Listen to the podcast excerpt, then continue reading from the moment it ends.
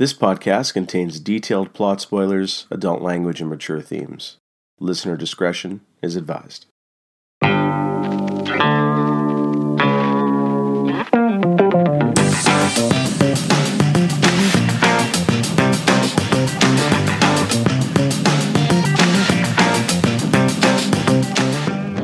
welcome everybody to Podcast of Rare Antiquities.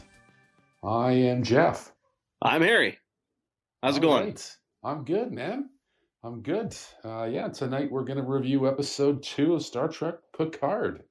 Yeah, yeah, I can't wait to get into this. Uh, Yeah, yeah, let's so- let's do it. We're on a time crunch. We're we promised to keep these uh, very short and sweet. So yeah. let's so roll. the uh, the episode uh, title uh, Maps and Legends. So yeah. So what did you what did you think of this episode? Honestly, I think it was a bit of a step back from episode one. Yeah, I just saw. I think some of the writing I, I wasn't really that impressed with, but I mean, it's still also setting the stage for you know future episodes. So you you have to give some episodes a chance to do that. The worry is also with some story story points here that I'm a little worried it's going to get a bit convoluted and cliche in some areas. I don't know if you want me to get into any details. I'm just going to follow your lead. So Yeah. How about you? let's, What'd you think?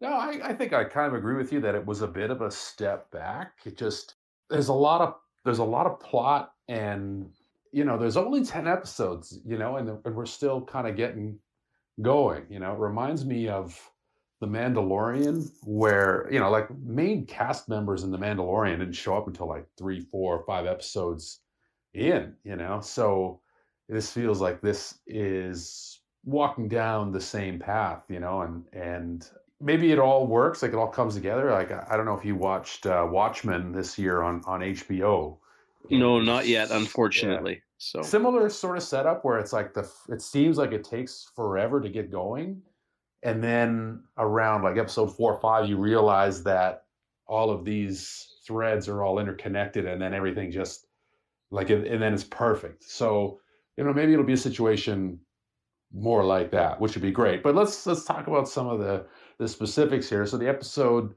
uh, opens uh, and we get a glimpse of the tragedy that set off the events that uh, you know the show is going to start to explore, which is the uh, attack on uh, the Utopia Planitia yards in on Mars there by rogue synths.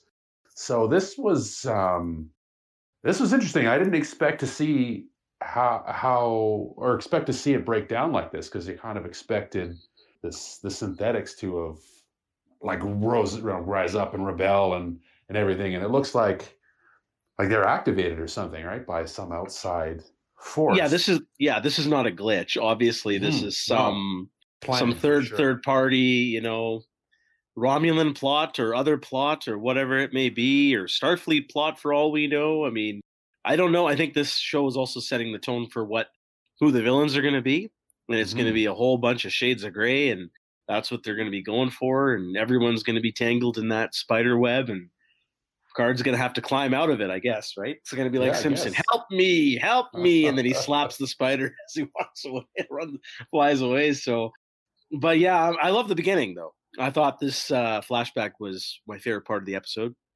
Yeah, you already yeah. feel for the synths there. They're, um, you know, another strange thing to see in a optimistic, or at least once optimistic Star Trek show. Got some, I don't know if you could classify it as xenophobia, but you have some prejudice here against for these people who feel there's a mix feelings in that room. These people, the synths are being used as the slaves, so you know, one could argue, well, you know, go, you know, you know, fight the power, go synths. But you know, you also have the other side where it's like, well, you know, why are people so against, you know, androids and th- synthetics that deep in the future? However, these people also are not Starfleet, so they probably don't have the moral ground um, or thought process to kind of be more accepting. So who knows? But I just found that curious and that extends more into the other scenes that we get into Starfleet there. So It that's at least what I think. How about you? And- easy- and- yeah, it makes it easier to like see them get laser beam too, and they're all kind of dicks. But I'm that was sweet. Like That was awesome. That was great. Yeah, it was good. act- That was a good scene. Yeah, I guess we'll we'll I guess we'll find out. Hopefully, they'll explore this a little bit more. Uh, because unless like if the synthetics are sentient beings, then sure you feel for them, but other otherwise they they know what I mean. They're just computers that with a face. Like it it doesn't you can't mistreat or have have uh, you know can't be bigoted against something that isn't an actual living creature, right? Well, it's Jeff, computer. So. Well, yeah, but would you feel any different if this was a bunch of you know drapery personnel?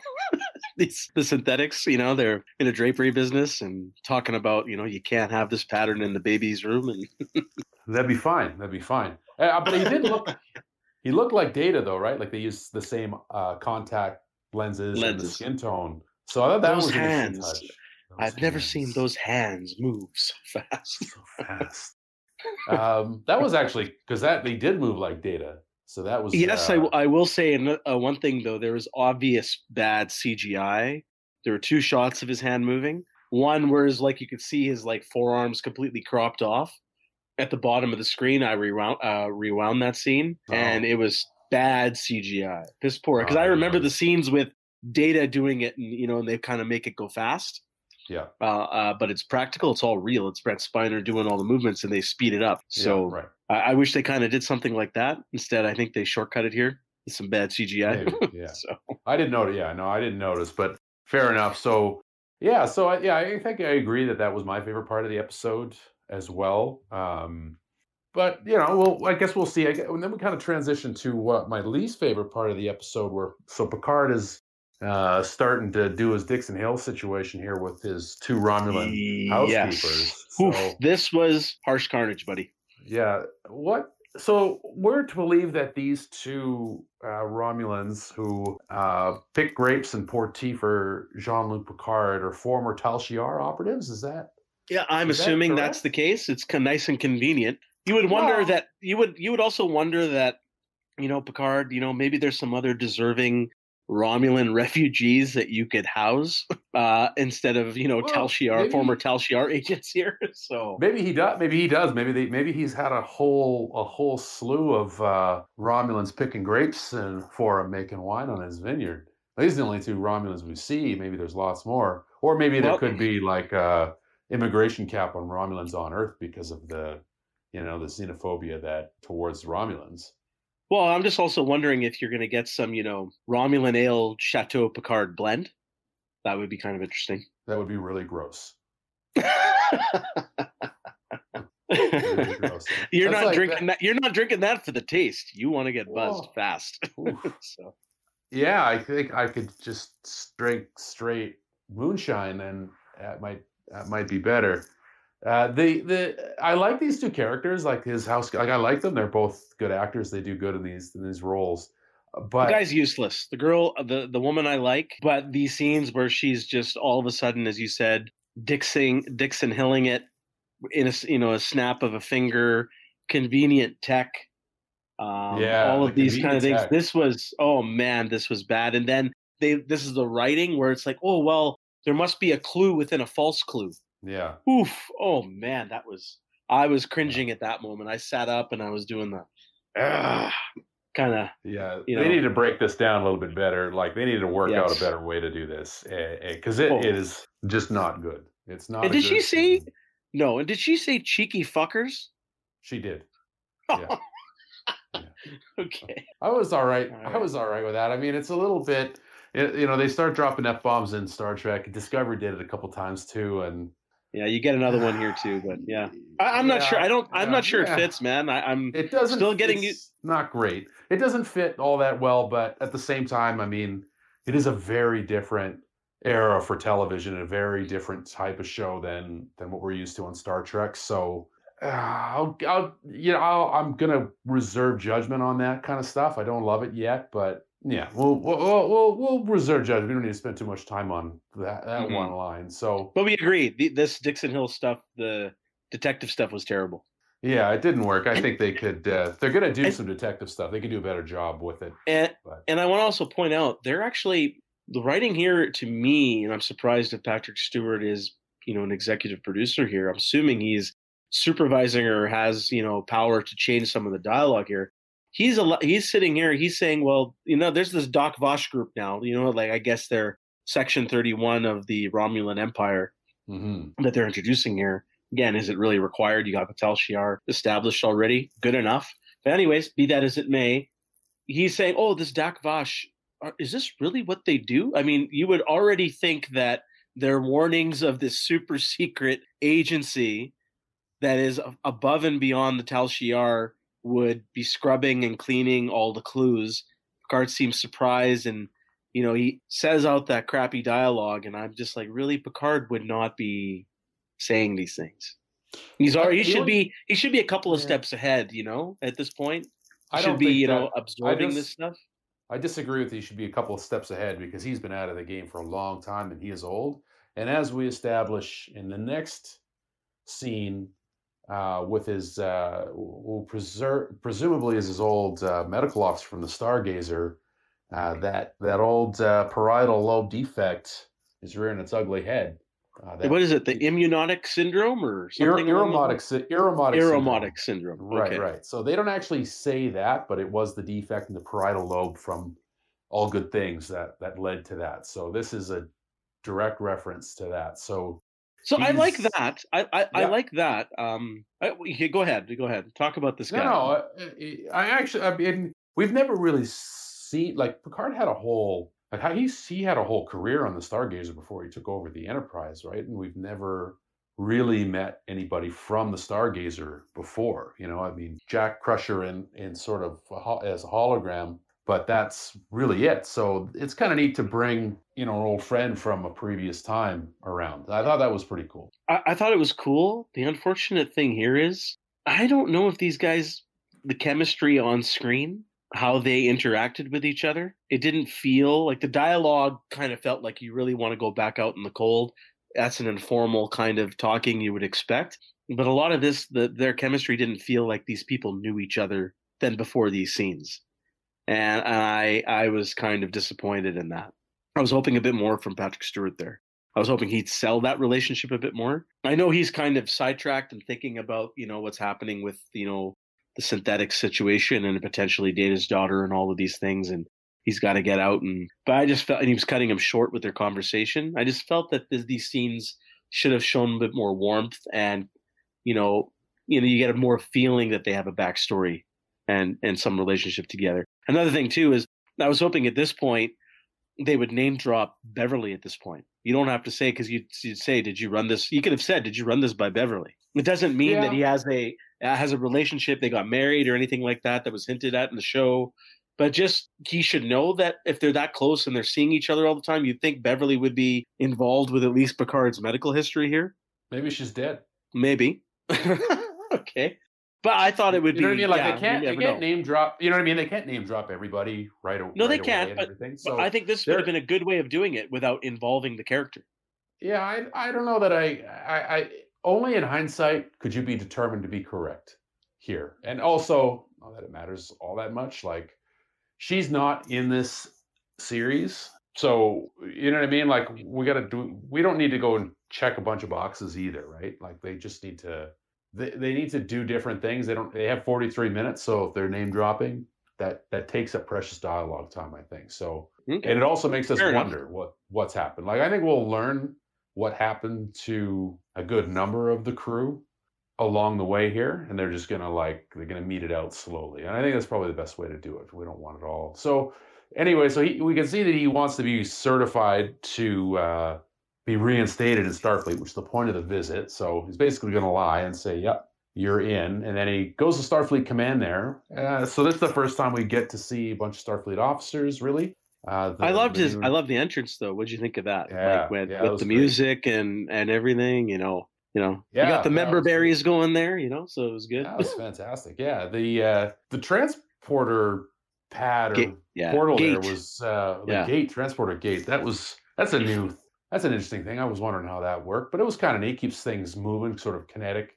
I like when they do little little uh, things like that to keep sort of static shots kinetic. It gives it a more cinematic feel. I mean, it's just a small thing, but he comes in and sees the hologram of the uh, the original Enterprise and uh, the Enterprise D in Starfleet. There, that was pretty pretty. Nice That was awesome. see. Yeah. Mm.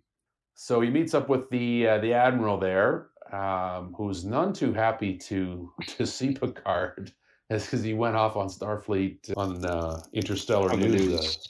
Uh, Yeah. the other day. So And they so- they they point out that they have a history of you know they don't Yeah. see eye to eye. So Right. Yeah. So this is uh, where we understand that there is very likely a secret Romulan plot. Data's or some form of data's out there, and he wants to go chasing after Bruce Maddox. This is our second f bomb of the night, hmm where she says sheer fucking hubris to him, which is kind of right though, right? Where he comes in and the Yeah. only the only uh, amount of humility he shows is like, "It- okay, if you need to demote me to captain, I'm okay. and and also that you know expanding on that when he checked in at the front desk he was waiting for just to get the pass well, don't you know Yeah, who i am Pass. Yeah. well he's also kind Yeah. of feeling like you know i'm i'm picard asshole Yeah. I have to tell you my name so he was kind of shocked that he had to say who he was. So i think that's kind Yeah. of an interesting approach Yeah.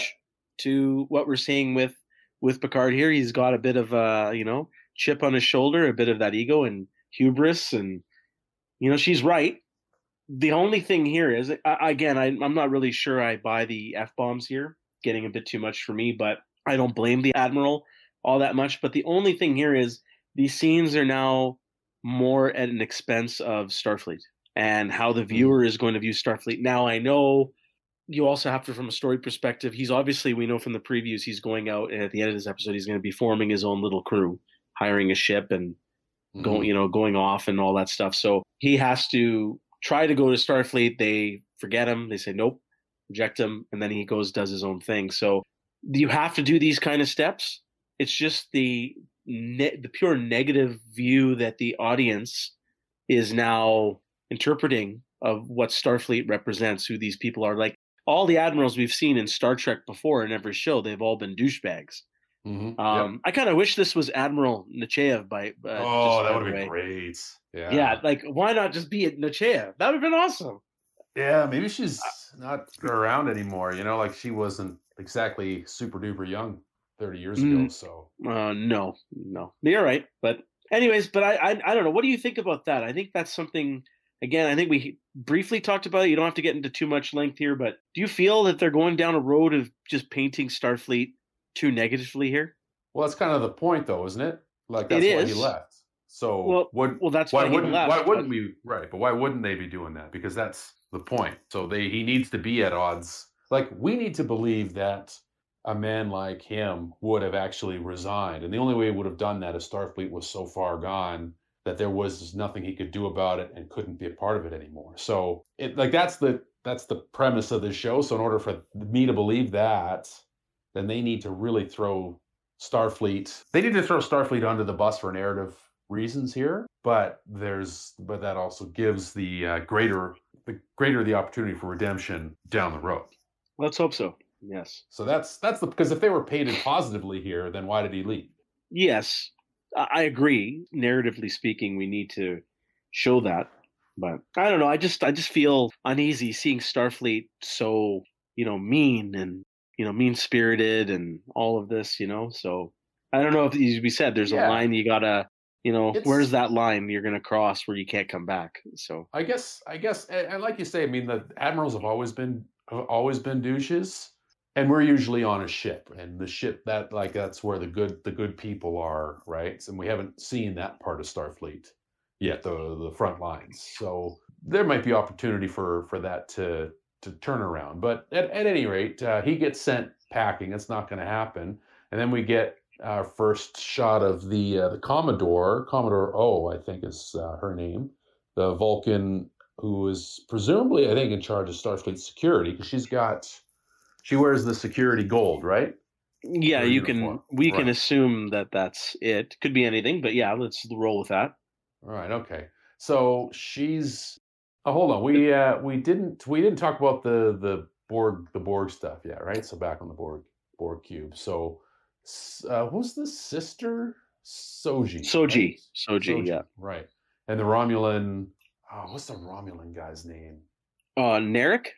Narek, yeah, yeah. Okay, so so Narek's hooking up with the android sister Soji, uh, and we learn a little bit more about the Borg cube here. So it looks like they have a derelict Borg cube that's separated from the collective, and they're like slowly like peeling technology out of there. And I got the impression that they are they're taking drones and like re like they're disconnecting them and reintegrating them because you see a few Borg Yeah, th- yeah, you see them working. working, right? Yeah. Okay. Yeah. And and I'm going to assume you're right. And I'm going to assume that potentially they have no free will. So essentially they're making Uh-huh. them into slaves, That's what I which is my maybe my that's that's my immediate guess here. Like they're Mhm. reclaiming the tech that uh, Right. on the Borg uh, into drones and the individuals, and then they're not really freeing them. They're turning them into slaves. They're not part of a collective. They're just now going to be slaves, and that kind of lines up with the the android synthetic thematic point there. And then this will probably bring Seven of Nine into the picture, and she'll probably Mhm. be pissed. This is Yeah. how I'm assuming well, it's going to play out. You got Hugh and Seven of Nine who are free of the collective. I'm Yep. assuming, at least from Hugh's perspective, at least as well. So they will be some faction. They'll get mixed into here and may want to try and free the Borg. I'm assuming this is where it's going to go. hmm So here's a little detail that I wonder if it's going to play into this at all, or if it was just a, a I don't know, if an Easter egg. So the you see that sign? This facility has gone five thousand eight hundred forty days without an assimilation. That's great. That, that laughed. That was, funny. great. I laughed when I saw that. That shot was in the trailer. Um, Oh, okay. I didn't see that. show. Yeah, very, very briefly, but uh, it was great. But uh, I mean, I did the math, and that's approximately sixteen years.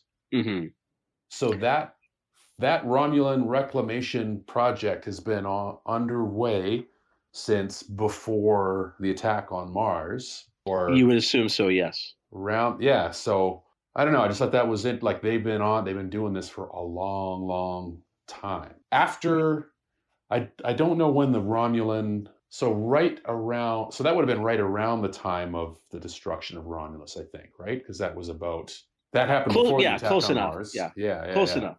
Anyway, I don't know. I just thought it was an interesting little detail there. So, But what do you think? Do you think this is where it's going? well, I mean, that we they're going to draw parallels between the synthetic issue, their slaves, orgs are slaves.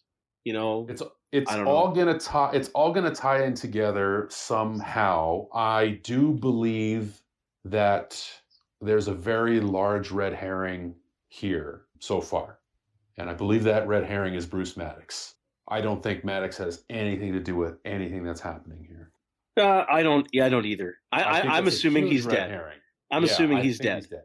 Yeah, which Yeah. means that something else is going on with Soji and uh, Dahj and Data. Like something else is going on here. That's what I think, and that Mhm. it'll play into this Borg. Obviously, it'll play into this Borg Romulan situation. But who's in charge here? Is this now the Romulans? Because obviously Commodore O and that other security officer officer is who knows Narek now, who's obviously they're both Okay. Romulans, right? I'm assuming Right. Commander O is Yeah. a Romulan, I'm assuming disguised as a Vulcan. That is so- cor- that is my that was my assumption. And then the the lieutenant Yes, um, is surgically altered. Right, but she's Narek's sister. Yeah, so she's surgically so surgically she's altered as altered, Romulan. yeah. yeah. Right. Narek's and sister- was right. So they're part of uh, Romulan infiltration effort into Starfleet for some reason, for some Yeah. reason, some nefarious purpose. some nefarious Obviously. purpose because because Romulan. yeah, because Romulan. They lost all the Romulan ale. They're pissed. Maybe So- they're uh, maybe they're Romulan androids. Who knows? Who knows? So so yeah, that kind of uh, okay. And then and then uh, the the episode ends where uh, so Picard's been rebuffed by Starfleet, and uh, so now he wants to, but he this is where he makes the decision. He's going to go anywhere. This is the start of that. He goes and seeks out uh, Raffi. Who, Right, uh, we act, we don't we don't know who this person is yet, but this is. I mean, we won't get ahead of ourselves. We'll we'll find more, more about her, but she's none too happy to see Picard. Maybe a little bit much to turn him away at gunpoint, but um, you know, Well, I'm Uh, interested in that story, but I mean, Yeah, what, yeah. what- you know, what does what would Jean Luc Picard be doing to you know be thrown off the porch there just like that, right? At Yeah, yeah. gunpoint. But I love the wine. That was that was fantastic. yeah, he yeah, brings the wine. brings the wine. Smart guy. So Yeah. she looks like she's going to be a lot of fun. Actually, I'm I'm looking forward to learning more about her, and she is one of the main. She is one of the principals on the show, so it's nice Yeah. to. Uh, and just just shout out to anyone who's listening here. I don't know, Dale, Adu, welcome. so Yeah. Well, welcome to the show. and that's a wrap. Um, yeah. So so yeah, no, they yeah, she looks like she's going to be great, and yeah, I'm looking forward to what's going on there. Cool uh, lo- uh, location with a lot of Star Trek history there, at Vasquez Rocks in California. wh- what was that where they did Generations? that wasn't where they did No. generations but they did shoot so start so the Vul- like the exterior vulcan shots in star trek jj's star trek uh, took place there uh, the gorn fight from the original series uh, has been up there a bunch of episodes have been up there they even parody it in the uh, the uh, futurama episode where they had all the star trek cast they they uh, used that backdrop so that's a uh, often used exterior for for trek shows Hmm. Well, no, that, I think that's that- that fascinating. rock? No, I, Yeah. no, I did. Well, I was paying attention to the characters, so I was trying to get a feel of who she is, and I enjoyed that scene. But no, I didn't recognize the location. But no, that's that's great details. I'm glad that they went back to some Trek history there. So Yeah. So so we're, so what did you think now? Like just to round this out, like this this episode here, we've kind of covered more of the plot. Just what's your feeling? You know, you mentioned I think we both agreed that there's a bit of a step back. So Yeah, I, I mean, I was. I mean, first and foremost, like I was entertained, and it's still, again, like I'm still. I got that, those warm feelings of be of seeing Patrick Stewart as Picard again. Like that, that goes a long way for me. Um, as an episode of television, again, I was entertained, but I- just wish they would. I don't know. They got a.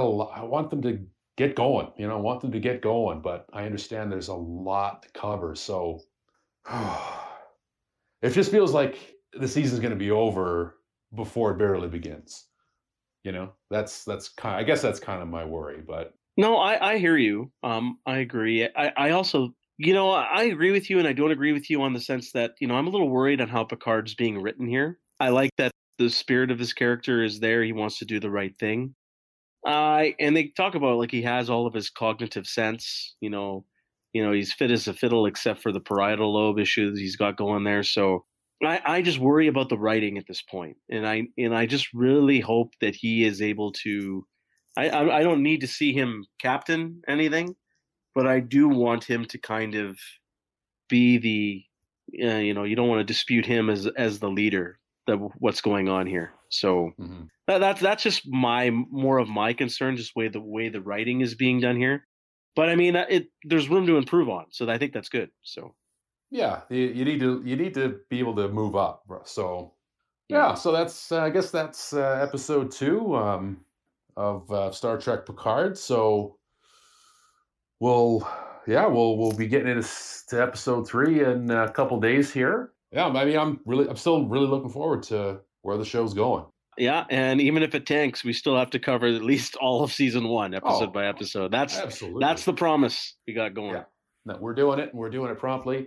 All right, so I guess uh, we'll that's an episode, I guess. That's yeah, it. so so thanks uh, for listening, everybody, and uh, check out our regular programming where we uh, we do a little bit of a different situation. We cover old uh, underappreciated movies. So check that out if you if you dig it, and tune back in um, for our next uh, for our next live show. Yes, yeah, sounds good, Geoff. It was fun. See you next time. Yeah, man. Talk to you next time. All right.